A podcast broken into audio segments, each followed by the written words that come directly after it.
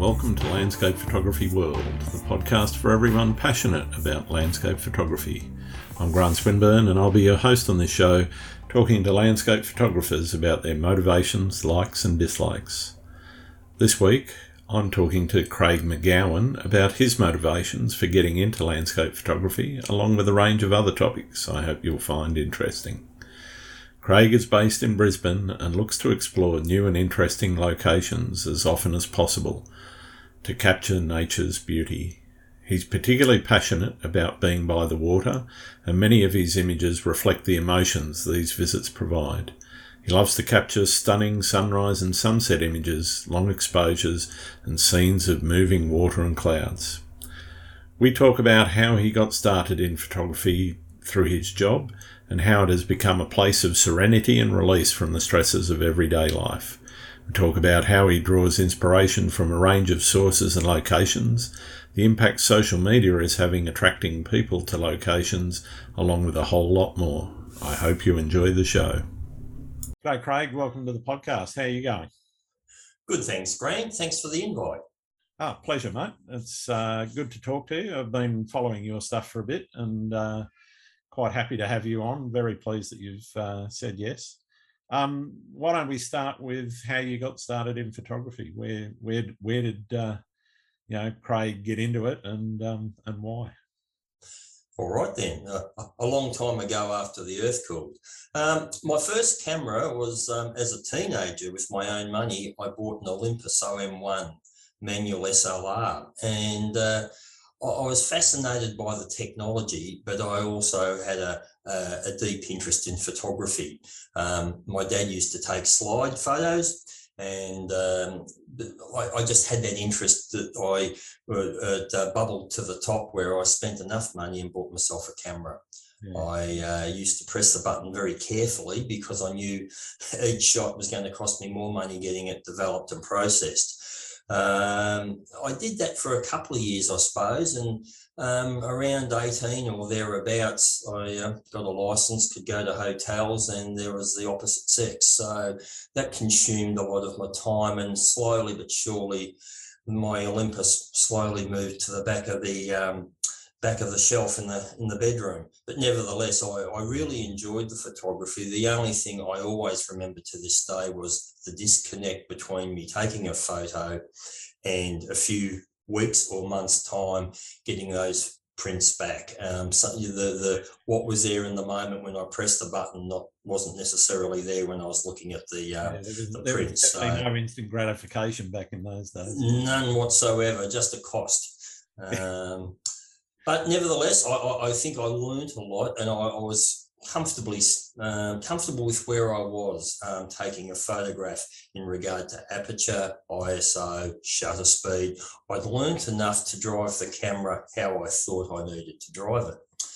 So that was about it for my teenage years, and I didn't really touch cameras or any sort of photography again till I was in my mid-twenties, and um, my my then job Uh, required me to use a camera in some um, uh, situations. Now, I wasn't a photographer. I wasn't employed as a photographer, but as a as a side to my job, I had to take photos. Yep. Uh, again, it was still all film we were using, and uh, we had to we had to do the films, and we came back and we were taught how to use the darkroom. So we had to process our own negatives and do our own prints. Now, normally that wasn't the case, but nevertheless, Uh, went through quite an arduous pro- process with um, the people in charge of the photographic area, uh, learning more about photography. And it was then I realised that what I learned as a teenager was a good start, but I knew nothing. And uh, so for a few years, I, I was taking a lot of photos, albeit, as I say, it wasn't my main job.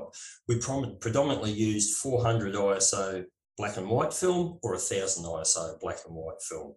And um, away we went. And so uh, it was good. Uh, I did that, as I say, for three years. And then I moved position within the organisation. And again, my camera and photography uh, skills and interest and knowledge were basically parked. Yeah. Uh, moved forward to uh, maybe a decade ago, around a decade ago, um, I purchased my first D S L R. And uh, I think, like lots of people, time's an issue. It was not a, it was a hobby, but I thoroughly enjoyed it.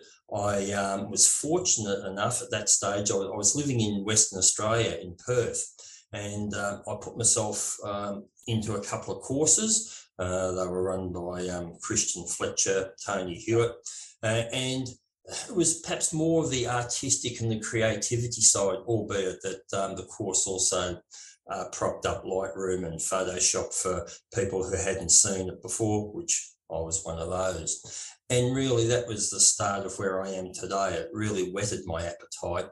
I thoroughly enjoyed both shooting and then coming home and seeing what I've got and having a play with that. Um, like a lot of people, I, I was on time poor, or certainly was more time poor then, and so it was only rare that I could uh, could get out with the camera. But uh, as as we move forward to twenty twenty-one and, and hopefully beyond, I'm getting a better balance and able to spend more time behind the camera shooting and, and whatever necessary, doing any um, processing uh, subsequent to that. Yeah, cool.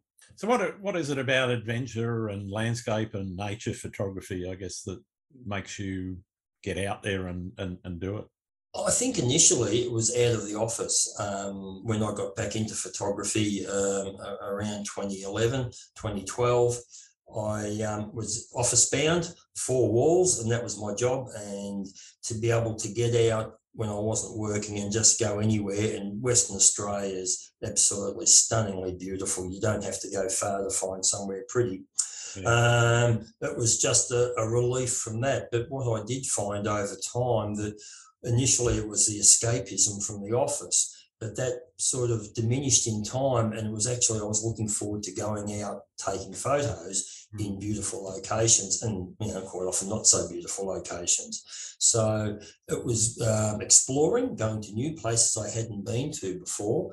And um, uh, without getting too far ahead, for anyone that's ever seen anything of my stuff, I do often repeat, go back to locations I've shot previously and shoot again, and I, I have no problem at all doing that. Sometimes I'm looking for better weather. Sometimes I just want to fix up what I the muck-ups I made the previous time. And and, and thirdly, sometimes they're just great locations. You know, um, I don't care which beach you're on at sunrise, it's a damn good start to the day for me. So I enjoy being down there with my camera. Are there any particular spots that are your favourites that you that you just keep getting drawn back to? And Um, when I was living in Western Australia, I used to go down to the southwest, down around the Margaret River region, and there's just some fantastic places down there.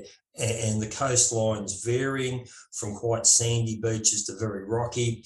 Um, you are predominantly facing west, but there are a few places that you can get different uh, points of view, so you can actually get the sun um, rising over water in a, in a couple of spots down there. So uh, um, it's no trick of the the, the, the shooter or the, or the digital photography processing. The actual sun comes up over the water and uh, away you go. So look, I, I've always liked down the Dunsborough way and down that bottom tip um, down there. Um, I'm now currently uh, living in Brisbane, and I, I don't know whether I've got a favourite location, but I'm still drawn to the water, regardless of whether that's down the Gold Coast or some of the um, the beaches around here in Moreton Bay, closer to the city, uh, to get by the water and uh, get the camera out and see what happens. Yeah, cool. So what... Uh... is it that motivates you creatively in terms of, you know, when you're looking at a, a composition or looking for a composition, what are the, what are the things that, you know, get your motors running? Um, I, I, besides trying to capture a moment, if it's a particularly stunning scene, I, I enjoy the challenge of, I, I thoroughly enjoy looking at other people's photography, and that's what I spend more time doing, I suppose, than anything else. Just sitting at home at night, um, just scanning other people's photos, either their websites or social media. And I'm often in awe of some of the people and, and the results they get. Now, some are heavily processed. I, I accept that. And there's, you know, whether you like that or you're, you're not in that camp, um, some are, but others are quite, they could have been, or if they are processed, they're very difficult to tell and they look like they're just out of the camera. Mm. Um, so for me, I think I want to try and aim to get that sort of result in my photography. I, um, I'm certainly I'd be the first person to say I'm I'm not an artistic person per se. And um, an example I'd, I'd give you, Grant, uh, many years ago I was um, on a hike in Patagonia, and there was a group of people, uh, or I was with a group of people, sorry, and this lady um, had bought a new camera system which she was having trouble operating. Mm. And so quite often we found ourselves waiting for her as she got her camera set up and got the shot she wanted. Um, I must admit, at the end of that that hike and looking at her shots, I just wanted to delete all mine. Whilst um, she might have not, she certainly wasn't mucking about because she wanted to, but her composition, her focal length, and she might have only been twenty metres or fifty metres down the, the path from me. But her shots were postcard shots. And like I say, I got back very despondent thinking, uh, some of these are just straight out worth deleting. Um, so I thought, I, I, and it was then I realised I have a lot to learn to get to a level that I want to be at. Um, I don't, you know, whether people like my work or not, doesn't matter, but that's where I want to head. Fair enough, fair enough. Um, I guess just talking about that, how do you feel, uh, you know, or, or how do you deal with that feeling of, you know, comparing what somebody else has been able to achieve on a on a similar trip? You know, I mean, I, I know I've stood next to other photographers and, you know, they've come away with absolute bangers while I've come away with dross, or what I think is dross anyway. Um, and I, I guess, you know, one of the things that I try not to do is do that comparison because everyone's at different levels. But how do you, how do you deal with that?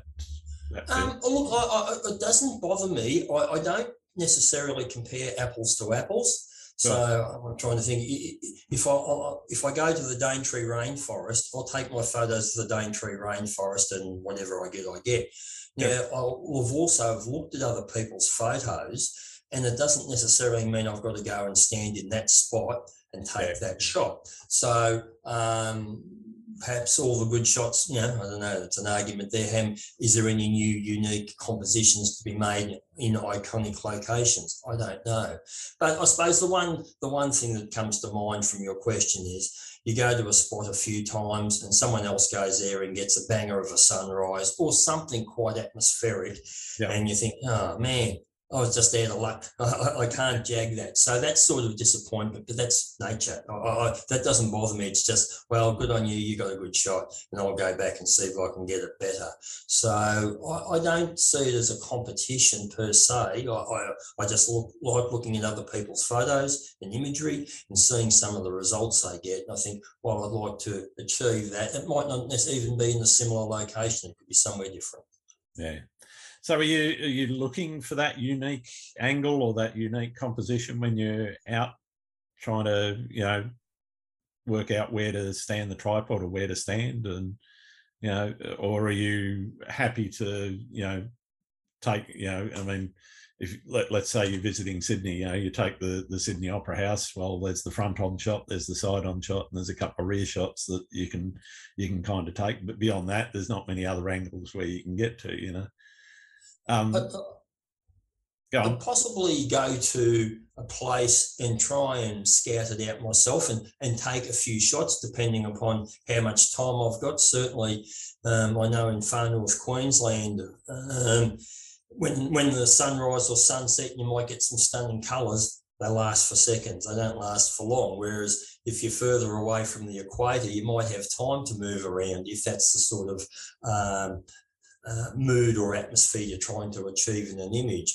Yeah. Uh, but I will move around, and I, I, I'm I'm not I'm not backward in going as I'm leaving the scene, taking the shot that everyone else takes. So going to the point where it's the Instagram photo, and that's more just out of pardon me, that's just out of interest, and it's just a throwaway shot at the end, I suppose. But I don't see that as the hero shot of the day, nor was it the reason I went to that location to to shoot the Sydney Harbour, was to get that iconic shot of the Harbour Bridge. If I can find a good angle, if I can find good light, well, fantastic. Yeah, cool, cool. I think that's a great attitude too, you know, because otherwise you you do end up either just repeating what everyone else has done, or you you know you you sometimes, and I I, I know around Sydney I've I've done it myself. You know, you're trying to you're trying to look for that unique spot or that you you need that unique angle, and uh, you know, sometimes you sometimes you nail it, sometimes you just don't get, you know, what what you might be thinking of. That brings me, I guess, to the question around do, do you go into the field with a concept in your mind about what it is that you're trying to uh, capture, or are you, you know, rather, you know, going out reacting to both conditions and the landscape? Um, if I'm getting up early and going somewhere specific, I'll have an idea in mind. I just, it's, I think from experience, just rocking up and thinking it's all going to fall into place, uh, more often than not, it doesn't. So I'll, I'll do um, whatever research I need to do to satisfy myself that there's something there worth um, capturing, and what it is. Uh, perhaps it could be as far out as um, I've got a little project I'm, I'm chipping away at at the moment, but I need it to be winter. And um, for me, what I want to achieve is only in winter. So I've got a couple of le- uh, locations pegged out, but now I need the, the winter or the climatic conditions yeah, to do their bit. And um, from past experience, sometimes I come home and I've got something really good that I'm happy with that I will, gives me, I can further. And other times I got the shot I wanted, but it's just flat. But all the, the, the, you know, the series of shots I've wanted, but I'm not happy with them. So whether I go back or just give up, I, it depends on the circumstance. Sure, sure. So you're heading out and, um, you know, scouting locations beforehand if you can, or are you... you know, relying on things like Google Maps or other tools to to try and sort of nut out where to, where to be?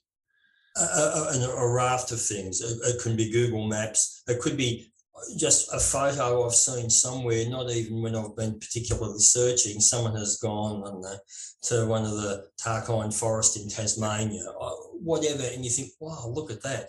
And that image, if it holds my eye long enough, it gets me thinking, well, what can I do? Yeah. Could I could I do something down there? And, and places where you've got to travel far, it's a bit hard. You you, you can't just sort of uh, go down and spend a week scouting about and then get set up and take your photos. Well, not most people can't. Um, but I I think because where I live, I can travel, you know, within a hundred or a couple of hundred k's from here. I do return, and sometimes it's only after I've looked at my own shots. I've realised actually that compositions I'm not happy with, the position I'm not happy with, and out of the series of shots, you might get enough information, or I get enough information to say, well, I can go back now, and now I know where I really need to be. I don't have a good eye just to walk up to a scene. I mean, I use my phone. I walk around taking shots with my phone and look at the screen and say, oh, yeah, that looks okay, or it doesn't, and then I'll either set up a tripod or keep moving about. But I don't think I'm proficient enough in that to trust my eye on the morning or the day.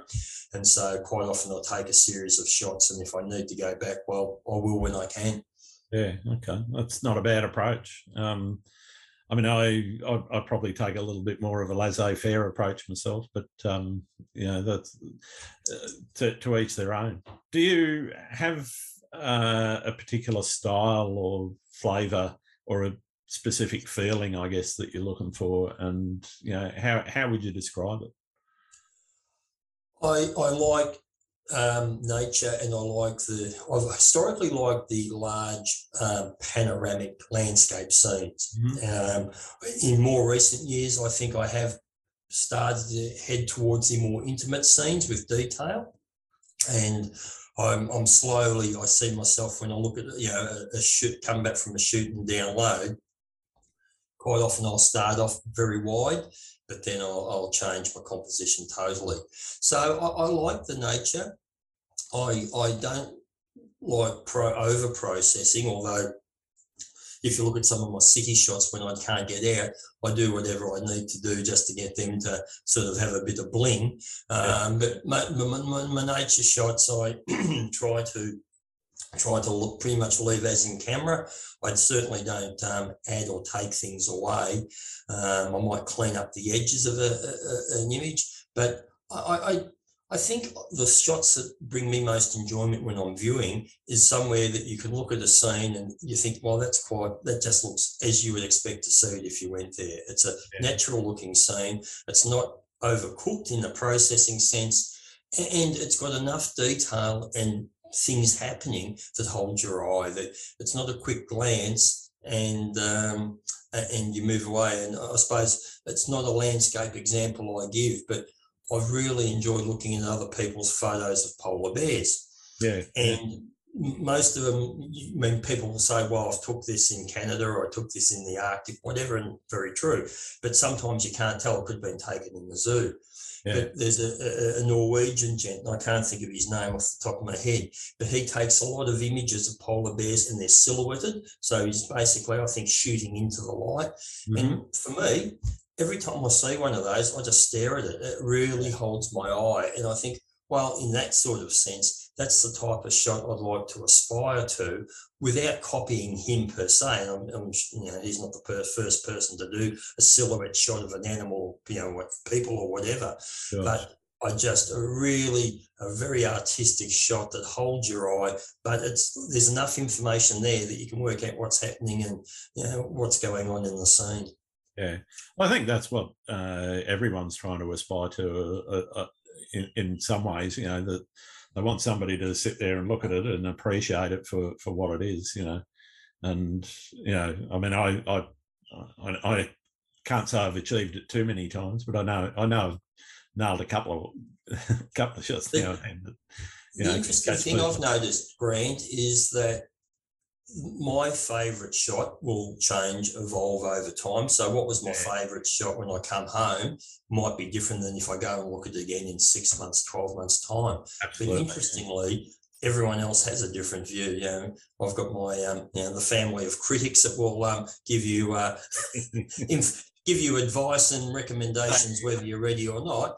But and it's often interesting because what, you know, for me might be an image that's just okay, they really like, and they go yeah. back to, and they comment on it a couple of times. And I think, well, I'm missing something there. And Vicky Verka, my favourite one, everyone goes ho-hum and, and uh, continues on. So yeah. it's a very subjective thing, very subjective. Absolutely. How do you, how do you deal like with the uh, response that you get on social media in particular? You know, um, I mean, everyone tends to get uh some level uh, well certainly when you reach a certain level you get some level of people saying, oh, that's not real, or, you know, so forth. Have you got much of that, or, you know, is, is that just something that you don't see? um no I do get it, and, and the one that I've, uh, I've actually copped a fair bit of abuse, but I, I don't I don't engage. I just let people think. I, I took a shot Um, in the Mount Cook National Park, which I've only just recently posted a month or a couple of months ago. Sure. And I'm taking a shot of the, the mountains and the Milky Way above the mountains. And there was fog and low-level cloud in there. And just as I'm taking the shot, a damn car comes out and, and illuminates the fog. And it, I, again, for me, it wasn't my first, wasn't my takeaway for the night, because that wasn't what I was trying to shoot. Anyway, I've posted it and lots of people like it, and but I've had so many comments that I've actually doctored that shot, and I've either, you know, whatever I've done, I've done, but it's not real. And um, it was just one of those things. I didn't want the car. I didn't. Well, it was on. It was a quiet road. I didn't even think there was any cars down there. But all of a sudden, the headlights come on, and now it comes out of the fog, and that was the resulting shot. So. Um, uh, you know, people will think what they think, and I don't think, even if I sent them a raw file, they'd still think what they think. I, I, I'm not going to waste any time trying to convince them otherwise. But having said that, some people have actually asked, and I went to the trouble of explaining online uh, how it came about and what I did, because it, it, uh, people are genuinely interested sometimes. Yeah, yeah, no, definitely. Where, where do you sit with things like geotagging and, you know, talking about locations and, and so forth? I used to do it religiously, but I, I've come to learn. uh, I've benefited from it, clearly. I, I you know, I've yeah, looked yeah. at someone's stunning shot and where's this around in Sydney Harbour? I'm not from Sydney. I don't know. I want to go to that area and see what I can do. So, look, I have benefited from it, but I'm, I'm acutely aware it's doing a lot of damage in some circumstances. And especially where it's on private property, people are just saying, well, you know, the original person who took the shot might have had permission from the farmer or whoever. but all of a sudden people just rocking up at all hours of day and night to get their version of it. Uh, yeah, it comes, and there is some damage there. Yeah. So I'm a bit more careful now. If it's just a, if it's a car park at a public beach, well, that's fine. I'll do that. If it's not, I, I possibly just don't, just don't do it. I might say, well, it's in Brisbane or it's in whatever. Yeah. I mean, I've, I've sort of taken to a, a similar sort of, you know, thing. If it, if it's an urban environment, I'm less worried about it because, you know, they're, you know, fairly fairly well known. At least the ones I'm taking, they're fairly well known. Yeah, you know, Harbour Bridge, the city, is it's not hard to find. Um, but you know, if it's uh, you know, in in some of the more delicate areas, you know, in national parks and so forth, I'm I'm a lot more circumspect than I used to be. You know.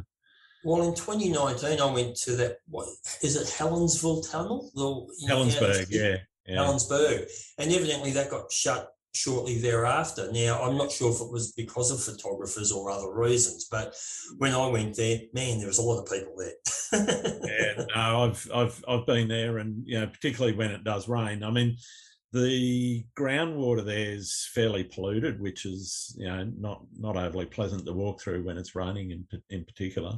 Um, but I think one of the main reasons why it got closed was because the um, glowworms that actually live in the tunnel were starting to noticeably suffer from the volume yes. of traffic, and of course people using flash and lights in there, that, that you know, basically what you're doing if you do that in a glowworm tunnel is you're interfering where they're feeding.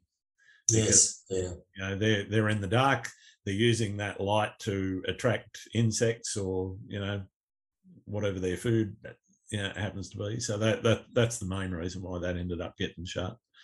Uh, from from that's at least my my understanding of it. Um, I don't know if it's reopened since or not, but um, you know, it takes them some years to to recover. I think too, the the, the glowworms, they're a, they're a fairly delicate thing.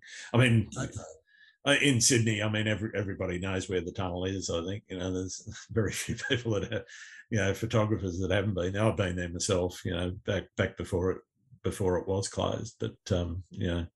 And that, those sorts of places, um, you know, I, I think you have got to be a bit careful in terms of, I've seen some stunning shots there. I've seen some stunning shots with the glowworms, um, you know, as as part of it as well. But, um, yeah, I think, you know, for me, having seen some locations get trashed, and that's something I was going to ask you as well, have you seen some? You know, have you been to locations where there's been sort of damage from humans, human trafficking? I've seen rubbish. Um, but oh, again, whether it was actual photographers or just other people, I, I don't know.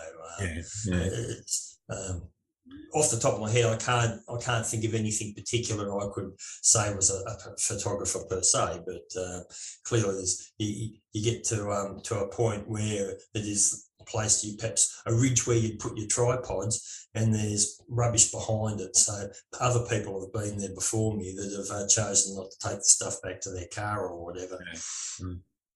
so. yeah it's a it's a shame that people uh, are, are like that. It's uh, it's never.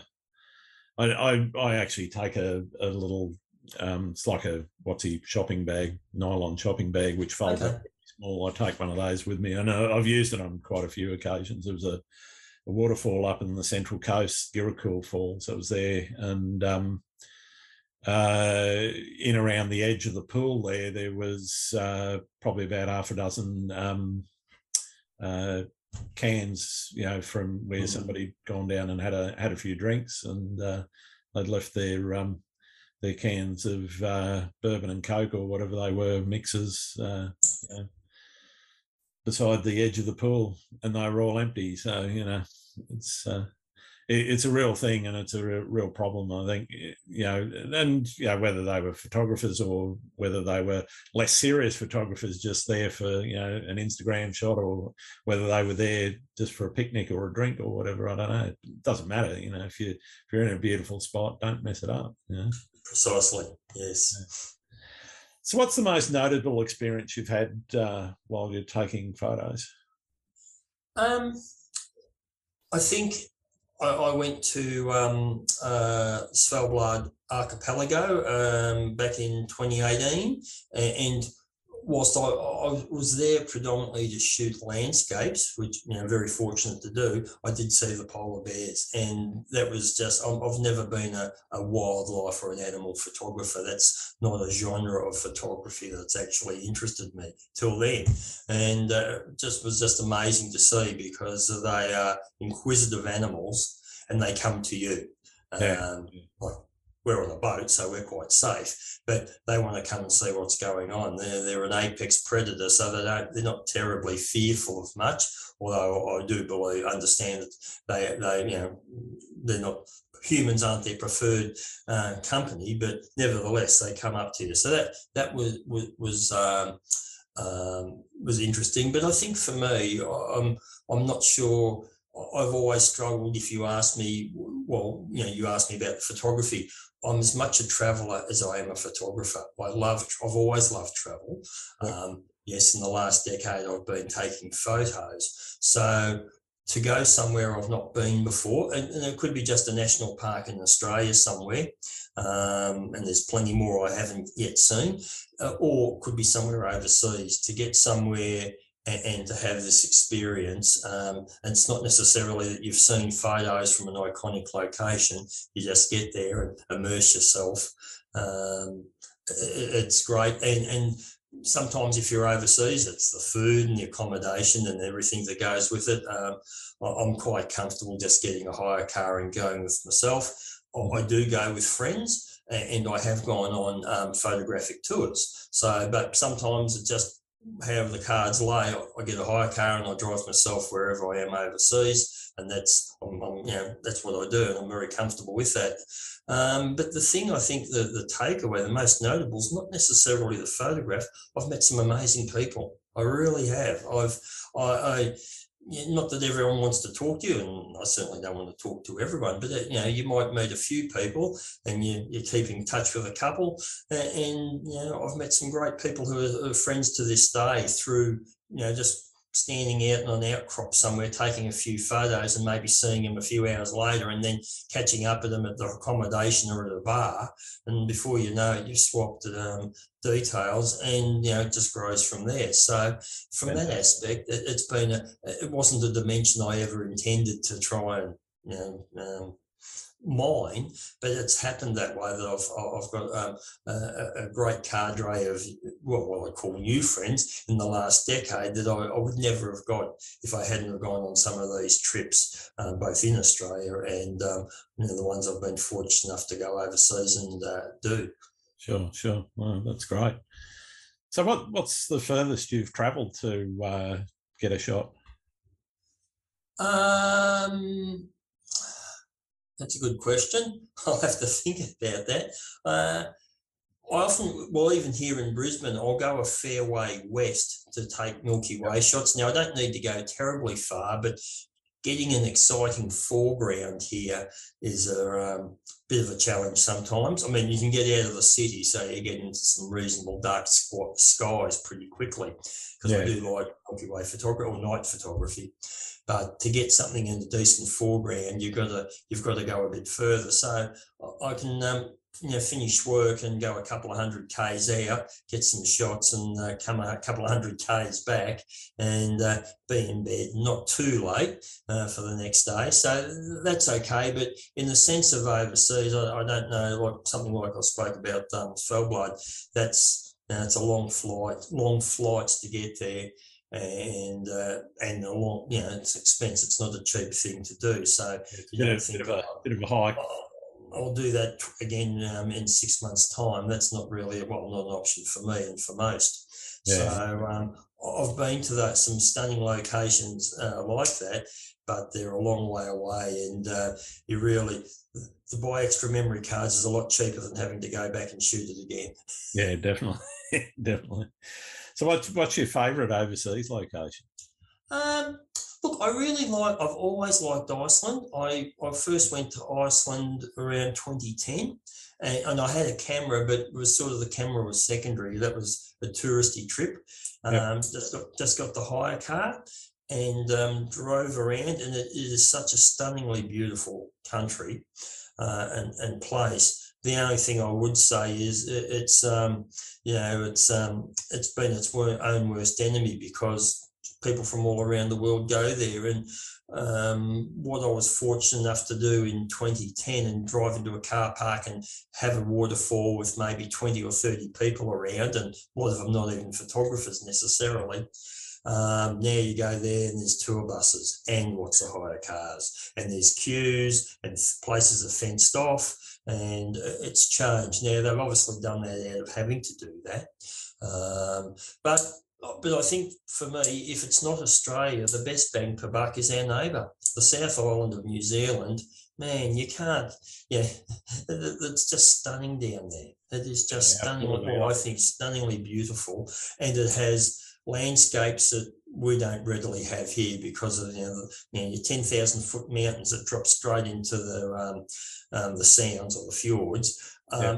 It's just, you know, astonishing to the eye and great to capture on a ca- uh, camera. Yeah, absolutely. Yeah, no, I'd, I'd go along with you there on uh, New Zealand, and uh, great value for money, particularly for, for Australians. And, you know, I mean, pre-COVID, it was starting, some some areas in the South Island, I know in talking to some of the other photographers over there, they, they were starting to struggle with managing the volume of people running around, you know, trying to trying to get the, the Instagram shot or whatever. Um, but, you know, post-COVID, it's going to be interesting to see how these places sort of deal with that, because, you know, in, in some places, I mean, Iceland certainly, you know, when you were there, I'm quite sure you noticed uh, there wasn't really the infrastructure to deal with vast numbers of people, you know, even in Reykjavik, the, the capital there, you know. The, yes. Um, and I mean, it's, it's interesting how much photography and social media has, has made a change to that tourist experience and the the volume of people going to some of these locations. It's uh, it's something. The accessibility, I suppose, these days. Like, I mean, not that it was really on my radar, but going overseas as a young bloke wasn't just wasn't an option. But um, yeah, I think for a lot of people now, it's not a huge well. Not a huge cost for some people who just can't afford it, but it's it's an achievable or reachable cost if you want to do it. And um, um, but uh, just to finish off on your question, I, I, I've not been everywhere in Australia, as I said, and I don't want to start a, an online war. But for me, Karajini National Park in Western Australia is the best place in Australia I've been. It's yeah. just. Another world. It's um, I've been there. Uh, I went there when I was living in Perth, living in Western Australia, but I, I, I want to go back and go back again, because the, the gorges there are uh, uh, uh, beautiful, just stunningly p- beautiful pieces of nature. Absolutely, yeah. No, it's uh, it's one place I, I still haven't uh, managed to get to. I've done a done a bit of the Kimberley and um, you know, sort of Northern Territory. But yeah, still haven't managed to get to Karajini or, um, you know, Shark Bay is another one on my list, and um, I got I got a very very long list there. Yeah, well, I think the, the, as fast as I'm ticking locations off, yeah, adding my, my, the list's just growing faster than I can uh, cut it down. I was I was talking to my wife actually earlier today, where um, she hasn't seen her parents in the U K for. Uh, well, since before lockdown, I think it was twenty eighteen. Anyway, um, you know, so we're sort of planning our next trip over there, and you know, we'll, we'll, where where do we want to go, and where do we want to take the uh, the the in-laws and so forth, and you know, it's uh, it's a it's an interesting experience sitting there and saying, oh well, I could do a side trip up to the Orkneys or to Faroes or. Well, the Scottish Highlands do offer a lot, so yeah, I know. I know. You're um, you're in the right part of the, the or country, Cornwall, right? Or Wales, or you know, yeah. Yeah. We want to stay on the mainland. So yeah, we're we're sort of sort of, sort of planning that next trip and uh, trying to work out what we what we include, what we drop off, and how long we're gonna gonna have to uh, hang around there. But um, certainly, we're, we're we're blessed, and it is, but we also have that tyranny of distance here. Um, Absolutely, yeah. You know, I, I was um, I went up to Longreach and um, drove out to Winton and beyond, and coming back that night, it was just not like you, you drive a couple of hundred k's and you don't pass a thing. um, yeah. there in the U K. And I think you go a couple of hundred metres at any time of day or night, and you, you have oncoming traffic or whatever. Yeah. Um, so, you know, it, it's hard to get to for us, but man, there's just nothing out there to um, um, you know, get in their way when we're out there. Absolutely. Yeah. It's one of the things I like about getting out in, into the bush in Australia is the, the remoteness of it, and the fact that, you know, you can, as you said, you can drive for hours and not pass another car, you know, or be passed by another car. Yes. Yeah. So when you, uh, I, I guess, looking at your processing, um, sorry, I'll start that again. When you're looking at your processing workflow, um, you'd say you'd want to try to keep things natural as possible. So does that mean a minimal touch to your processing, or do you, you know, what, what's, what sort of things are you actually focusing on? Um, well, I'll answer that in two parts, I suppose, Grant. And my first comment would be, don't follow what I do, but I bring everything into Lightroom, and I use Lightroom as my catalogue and my um, storage repository, for a want of a better term. Um, and most, I'd say, ninety percent of my images that I would uh, post or put out um, are just done on Lightroom, um, and ten percent where I've, I've got a particular trouble, I've got some banding or something's happened that shouldn't have happened, I'll, I'll go over to um, Photoshop. But to, to, so that's the first part, but to go back to your, your main point there, um, I really... I've historically done mainly global adjustments, cleaned up things, got rid of dust spots, um, adjusted perhaps the contrast contrast in, in a particular area. Um, sometimes adjusted the colours. Uh, when I say that, either adding saturation or decreasing saturation. Sure. Um, just small fixes. As I say, you know, if it's a beach and it's a beautiful sandy beach, but just on the, the bottom corner there's a couple of rocks, I might take the rocks out. But yeah, you know, small pebbles, but or shells. But I don't, I don't sort of wholesale change it. Um, most of, just I'd say ninety-nine percent of my photos, I wait, if there's people around, I wait till they move. So if it's a beach shot or whatever, um, I'm not a big people person in my photography. Um, and I haven't met too many landscape photographers who are. uh, but most people would thank me for that if they see what I do, if I took a photo of them. But I, look, I, I notice uh, there's a quite a, um, uh, a lot of photos on the internet of landscapes with somebody just to give it scale. And I must admit, sometimes that's really good when you're looking at a scene that's a bit hard to work out. Uh, am I looking just ten metres ahead, or am I looking one thousand metres ahead? Yeah. I have a person that might be way out of, out of, you know, close range, but it just gives you some scale to the um, to the scene and context. So it does work, but historically I don't have people, so I don't have to do any of that sort of work. Um, look, I don't really do a lot. I might, I think in more recent times, um, I'm trying to selectively have um, adjust contrast on a particular thing. So Um, I'm trying to think of a, something, if it's if it's a, a natural scene, um, a dirt road and got trees either side, I might try and bring out the contrast a bit in the trees and a bit of colour. I might um, look at, um, I don't know, just softening the road a little bit. Yep. Um, just just to try and, well, if where do, where do I want to look at the scene, and what would I like other people to do? Now, uh, I'm still experimenting. I wouldn't, I wouldn't say I'm any good at it, but I, I try that, and sometimes I just can it and start again. Other times I think actually that's okay.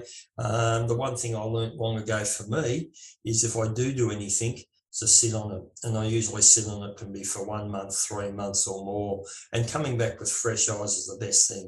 Um, I, like I say, I either just reset everything and start again, or sometimes I think, well, actually there's something there I can work with. Um, I, I suppose, again, I'm just going on from looking at other photos where you might um, want to emphasise the foreground, if it's um, you know, something in the water that you want to bring out, and the, the, the, the horizon and everything that's on the horizon is less interesting. Well, flatten that out, lower the contrast, lower the colours, and, and see if it works. Um, right. um, sometimes it looks okay, sometimes it doesn't look okay. So yeah. each image, as I keep finding out, is um, is different and unique. And the other thing I'm, I'm just getting into now, this what I call late on, is getting into printing. And I, I must say that has quite dramatically changed my post-processing. Um, and it's even gotten me now starting to think, when I take a photo, how would that look in print? What, yeah. What's it going to do? And how, how, what am I trying to say here or represent? And it's, uh, I'm going through a huge learning curve at the moment with the printing, but that is, I think, in turn, helping me with my pro- post-processing. Yeah, I, th- I think that's something a lot of landscape photographers go through when they do start either printing for themselves or printing for friends and family or printing for sale, you know, is that what works necessarily on a screen and what you what you might like to look at on a screen doesn't necessarily hang that well on the wall, and, you know, sometimes vice versa too. Well, I, I, I, I found out pretty much how you explained it there. I, I was fortunate that I've had people approach me wanting to buy a couple of images now, very small in, in, in total quantity, yeah. that's for sure. Um, but I was take sending the prints off to a professional printers, and they were giving me back exactly what I'd asked for, and they weren't good. Um, yeah. Now, it wasn't the print companies. It was just my preparation, preparing the file to print. It was just lacking. It wasn't ready. And um, perhaps sometimes my choice of media, print media, and a few other things, the prints came back and I wasn't, you know, one hundred percent satisfied. And, uh, you know, I think now I'm much better versed to say whether I print in-house or if it's a large print and I have to send it out, I know what I want, and I know, you know, if if if it's, I'm happy with the result or not. Yeah, I'm definitely an, definitely an advocate for uh, you know, talking and, you know, communicating clearly what it is that you're trying to get out from your your printer. You know, if you can strike up a good relationship with your, your printer, it goes a hell of a long way to making your prints look good, because they can give you some advice on things that you can do before they get hold of the file. I mean, they may or may not, depending on, you know, who who you go with. You know, if you chuck it up on uh, what's it called, Snapfish or one of them, you know, you're going to get whatever you've processed it. You know, so they, they they don't take a look at it and they don't make any adjustments to it. Some other well, people will do that for you though. Well, fortunately, the one the ones close by here in uh, where I live in in in a Brisbane, um, they're, they're quite good. That, that you can give them um, instructions, um, and, and quite often, you know, if you want quite a large print, they might say, "Well, it's a ten or fifteen dollar extra." Yeah. Um, but what I've found is, if I can get the print right on my machine with the paper I want, and they use that paper, I can also just fling them a, um, a hard copy of the print. This is how it looks when I do it, and and and um, you know, that, that, that it's, it might be shortcutting. I don't know what you want to call it, but you get the result you want. Um, this is how I want it to look, and that's what I get back. Have you got any tips for people that are prepping an image for printing, to, you know, the things they need to look out for? Um, well, the first thing that I, I know is compare when I compare preparing an image to put on Instagram or even on my web page versus printing, the amount of dust spots I miss. Mm. Now, that's possible. That might be just me, but I was astounded that, um, you know, where you've got a bit of uh, um, linear space that's not sort of uh, much detail, if there's a dust spot, it jumps out. Um, I'm, I'm, look, I'd still say I'm, I'm, I'm very much in the learning phase, but things like um, if you're printing on a matte paper, you've really got to bring the darks down. Um, yeah. You might have to increase the saturation. You may have to readjust your sharpening. But again, it's a, I think it's a very much a personal taste, because each image is different, and yep. the amount of detail you might like in your shadows when you process the shot and what I might like could be two totally different things, and there's not a right or wrong. It's just a personal choice. But I, I have found that some some images look better on matte paper, Um, some might be a bit better on a what I call a pearl or whatever you might what might want to um, uh, classify it as, but something with a little bit of sheen. And the pre preparation for both those types of media is different. Mm. It's it's the results you get if you send the same file to the two different uh, print media, they come out quite different. So um, yeah. uh, it's, um, you certainly need to practice and and. be prepared, I suppose, to burn some paper um, in the process to get it just right, because I'm not skilled enough to be able to adjust it on the screen in a in a soft proof and it come out perfect. And maybe the uh, expert printers can, but I'm, I've got a long way to go yet. Yeah, I, I certainly admire those photographers that do print their own work and know how to how to manipulate both the print process as well as the the pre-processing for for that. Uh, You know, I know, you know, when I've printed sort of some larger uh, format, particularly on acrylic, you know, so it's like a metallic paper backing onto a, an acrylic um, uh, front piece, um, you know, I, I spend a lot more time on the, you know, that pre-processing and, you know, possibly brightening brightening up some of the mid-tones and some of the, the the upper ends of the shadows, but darkening down, as you say, some of the some, some of the bottom end of the shadows as well, you know. Yes, so, yeah. You know, yeah. It's really a, a, a trying to get that mid-tone contrast balance right is, is, is you know, particularly the, the larger you print, obviously, the more noticeable those sorts of things are going to be, so. And the other thing which it's caused me to do, which is a, a bit of a first world problem, is that I, I run two files in uh, Lightroom, you know, a, a print version and a, what you call the screen version, or yeah. you know, that um, because they're, they're just too far. The adjustments are too far apart. Yeah, right. your, your print file looks rubbish on the screen. Precisely.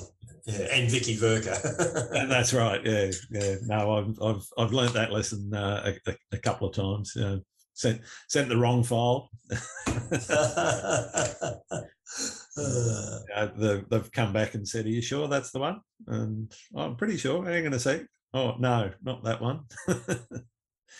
Yeah, and it it's, can be a, an easy mistake to make. Yes. Yes. Have you ever had a uh, you know a, a problem with you know photographer's block or hit a creative wall, and how did you handle it? I, I have. Sometimes I'll, I'll go for a period where I just don't even get the camera out.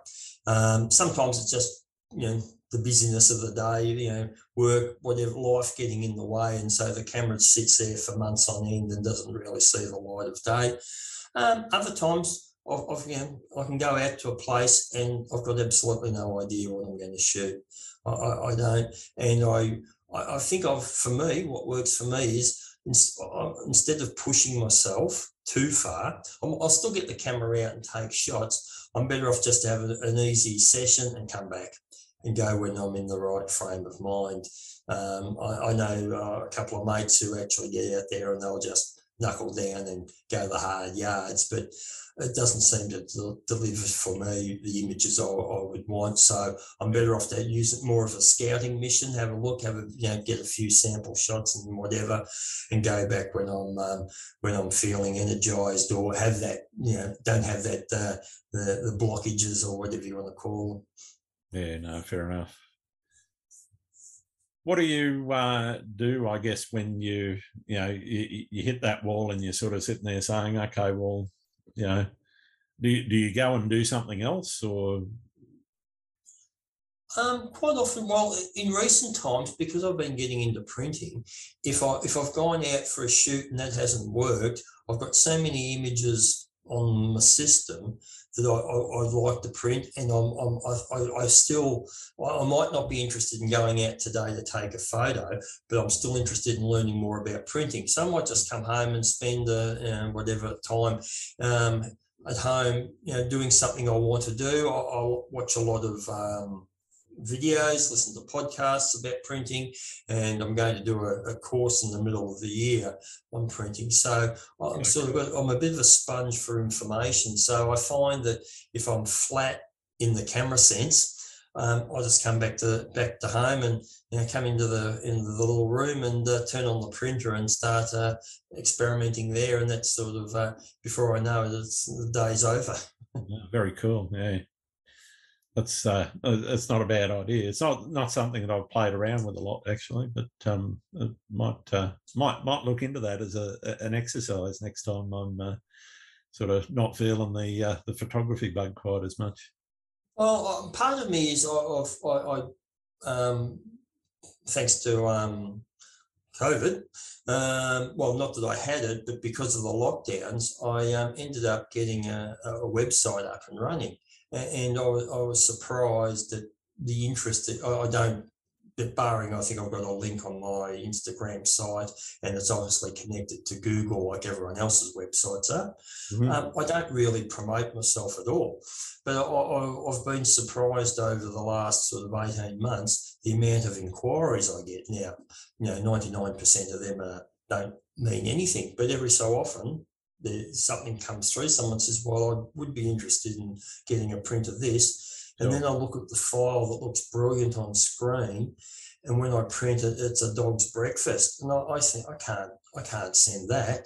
And, I, and then I go into a mad meltdown while I'm trying to work out how I'm going to get resuscitate this dead image. It looks great on screen, and someone's interested in, but it looks just appalling when I print it. So um, there's a bit of rationale or reason besides. I do get enjoyment from learning to print, but there is also a reason behind that. Is because yeah. Well, if I'm going to say to people, if you're interested, you know, contact me and I'll sell it, sell you something if you're that interested. I need to be able to follow through and do it properly and, and, um, and do it professionally that, that I'm proud to say, well, I'm happy with that. And I hope you, um, you know, are too. I hope you appreciate it.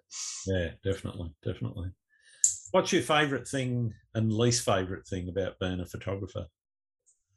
Um, my favourite thing is getting outdoors. That's that's uh, you know, a country mile from everything else. Just getting out in nature and be it with a couple of mates or be by myself here or anywhere in the, the world. Um, the thing I don't like the most, I think, is when I need to go somewhere and I think, actually, I need two of us because we've got to go down this ravine and I can't find anyone. And I, I you know, I make a decision, do I go by myself or don't I? And, and, and it's just a safety thing, really. I, um, um, I, I don't mind bad weather. That doesn't bother me because I think if I look through my catalogue of work, I've possibly got more shots I'm happy with in crappy weather than I have on a bright, bright blue sky or... You know, yeah, more, more opportunities for interesting light, I've found. It much, much more. So, but, yeah, it means I've got to get up early because although I, I'm a morning person anyway, so sunrises often suit me better than sunsets just from yeah. a timing perspective. And good, good thing you're to the East Coast then. uh, yeah, and also there's what less people around at sunrise. You know, in, in Brisbane here, if you get a stunning sunset, man, every man and his dog's out, yeah, yeah. rightly so, but trying to get somewhere to perch your tripod's uh, near impossible in some locations. Um, so, the, you know, the sunrise here, we don't have daylight saving. So in the middle of summer, you've got to get up a bit after three a m. Yeah. And so that's not so much fun, even though I'm a morning person. Getting up at, you know, ten past three, quarter past three, and so I can drive to wherever I need to be for, you know, before blue hour starts. Oh, man, it makes the day drag on yeah, once I'm I, home. I know exactly what you mean. I'm I'm an hour from the, the nearest beach, and I do a lot of beach photography, so it's... Oh, okay. Uh, yeah. I, I, I should move closer, but... Well, I, I grew up by the water. As, as kids, we lived by the water, so that, that's just what I'm used to. And uh, I think till the day I die, I'll, I'm not near the water right now. I'm near the Brisbane River, uh, yeah. which is, for anyone who doesn't know, Brisbane City is about thirty minutes from the coast. Uh, so we're an inland city. Well, inland is in thirty minutes drive. Um, but, yeah, living by the water, there's just something magical about it. It's, yeah, um, um, it's like explaining to someone who hasn't got a dog, you know, you come home from work and the dog's happy to see you. You live by the water and it's just a great place to be. Absolutely, absolutely. So what tips have you got for someone just starting out in landscape photography? I, I think um, do your own thing. Um Uh, certainly look at other people and find photos you like, but just take your own photos and and, and take lots of them and, and just practice and practice and practice. Works, work out what works for you, what doesn't work for you. And if you find something you like, a genre you like, be it black and white, be it minimalist, be it macro, whatever it might be, just have fun doing it. Um, I, I, I'm, I've never been a professional photographer where it's meant it's my wage, so I haven't had those pressures.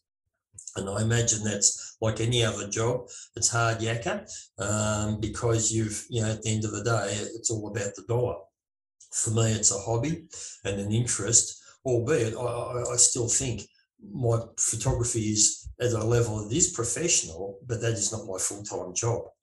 Yeah, so um, I, I think for, just to, to, to, to get to the level you're at now, some of my mates who aren't photographers take fantastic phones with their Samsung and their Apple camera phones. They take great, sorry, great photos.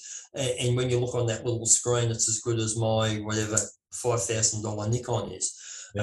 Um, um, and they're happy with that. So that's great. So, yeah, just get out and shoot, and, and don't be worried about the technology. Um, find the one that the camera that you can afford. That's that's going to be um, you know, what's the best camera, the one you've got with you. But don't get caught up in the technology. Yeah. Um, yes, there might be some advantages into having bigger gear, but now I've got a backpack with, you know, my, my, my body, my lenses, and I'm carting a lot of weight.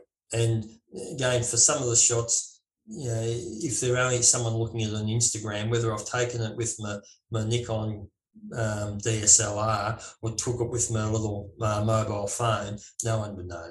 I don't think most people would know or care for that. Or matter. care for that matter, yeah. Yeah, exactly. So I, I just think get out and do it and practice and immerse yourself in in the in the aspects of photography that you like. And if you want to learn, there's so much to learn online and, and by just bumping into people, other photographers. Most photographers are happy to share. They'll say, oh, I'm using an N D filter. What's that? Oh, they'll tell you. Um, the other thing I'll, I would advise or advise, I, I would suggest, if people are really getting into photography, look at some workshops. Um, now, that it's a cost. But do your due diligence on the workshops you go into. You know, there's um, um, um, I don't know everyone who offers photography workshops, but I'm guessing there's a full spectrum, like everyone else, from genuine, passionate, professional people that will do everything through those that just want your money and will run. But find find someone who you think might be good. You know, ask about, look for online reviews, because what I have found from my experience is I've learned a lot from the facilitator, but I've learned just as much from the other participants. Uh, and it might be just another participant asking a question that I had never even thought of, but that was my takeaway from the whole thing. That question and the answer was actually, you know, that was the big thing from it. So um, if you want to grow and learn, um, don't be backward in um, signing up to a workshop, be it, you know, a half-day session that might be a city walk, or it could be a tour overseas that's with like-minded people. Um, just do your due diligence first to see what you're in for, yeah, and the pricing and everything else. But certainly it served me well. I don't do it often, but um, Um, I'm not backward in saying I'm still learning, and, and um, I, was, I haven't done one since COVID, obviously, but um, I would have done one, you know, up until the end of up until COVID came, so twenty eighteen or twenty nineteen, and thoroughly enjoyed it. Enjoyed the learning experience, enjoyed the other people, and um, learned a lot. Yeah, absolutely, great advice. I think. Thank you. So are there any particular pho- photographers that are uh, catching your eye at the moment and that I should be talking to on the podcast? Um, I'll have to have a think about that. You, you, you said that that was something of interest, and right off the top of my head, I don't, I don't have any um, names that jump out at me, and that's a shame because there's just so many people I I, I follow on Instagram that I, I you know I think take great photos for me that I really enjoy. Um, some are professional and some some I don't think are um, full-time photographers. Sorry, some are full-time photographers, some aren't full-time photographers. That's perhaps a better way. Uh, but I'll have to have a think, and um, maybe I can. Um, send yeah. a list or put some names down and you can attach it to somehow, uh, get it across, because uh, um, I, I, I immerse myself regularly on, a, on not a, maybe a daily basis, but certainly on a weekly basis looking at other people's imagery. But I, I think also the thing that, as I'm speaking, comes to mind, sometimes these people are geographically based. So yep. We spoke about the uh, Faroe Islands, and now I said the Scottish Highlands. Some of the photographers up there, I love the scenes of those windswept beaches and the, the grass reeds and whatever is happening in the sky and the sea. And that sort of thing I find very pleasing to my eye. So I suppose I naturally gravitate to that sort of photography. And those photographers, um, again, some do it better than other, in my opinion, but that sort of stuff I, I do enjoy. Yeah, totally agree. All right, mate. Uh, I've got one more question for you, and it's uh, possibly the most important one. Do you like pineapple on pizza? Sorry, could you say that again? Do you like pineapple on pizza? Uh, yes. My first, my first, my first um, pizza ever was a Hawaiian. Uh, that's whether that's. I grew up in Melbourne, full of Italians and um, Italian pizzas, and but my first pizza was a Hawaiian pizza as a a young teenager, and I loved it. Oh, fantastic! Thank you for that. Well, thanks very much uh, for taking the time, Craig. It's been fantastic learning a bit more about you and uh, how you do what you do. Where can people find your work? Thank you, Grant, for the opportunity today. Um, if anyone's interested looking at my work, I'm on Instagram, C M A C six two four eight. And I've also got my own website, which is Craig McG- I'll start that again, craig mcgowan photography dot com. Uh, Thanks a lot. A typing thing, but if you put in the search engine, it will pop up. Brilliant. All right, thanks again for listening to Landscape Photography World. I hope you enjoyed the show, and keep listening because I'll be joined by some great guests in upcoming episodes. You can find my work and this podcast at grant swinburne photography dot com. I'm also on Instagram, Twitter and Facebook, as, as well as YouTube. I'm Grant Swinburne. Hope to see you out shooting soon.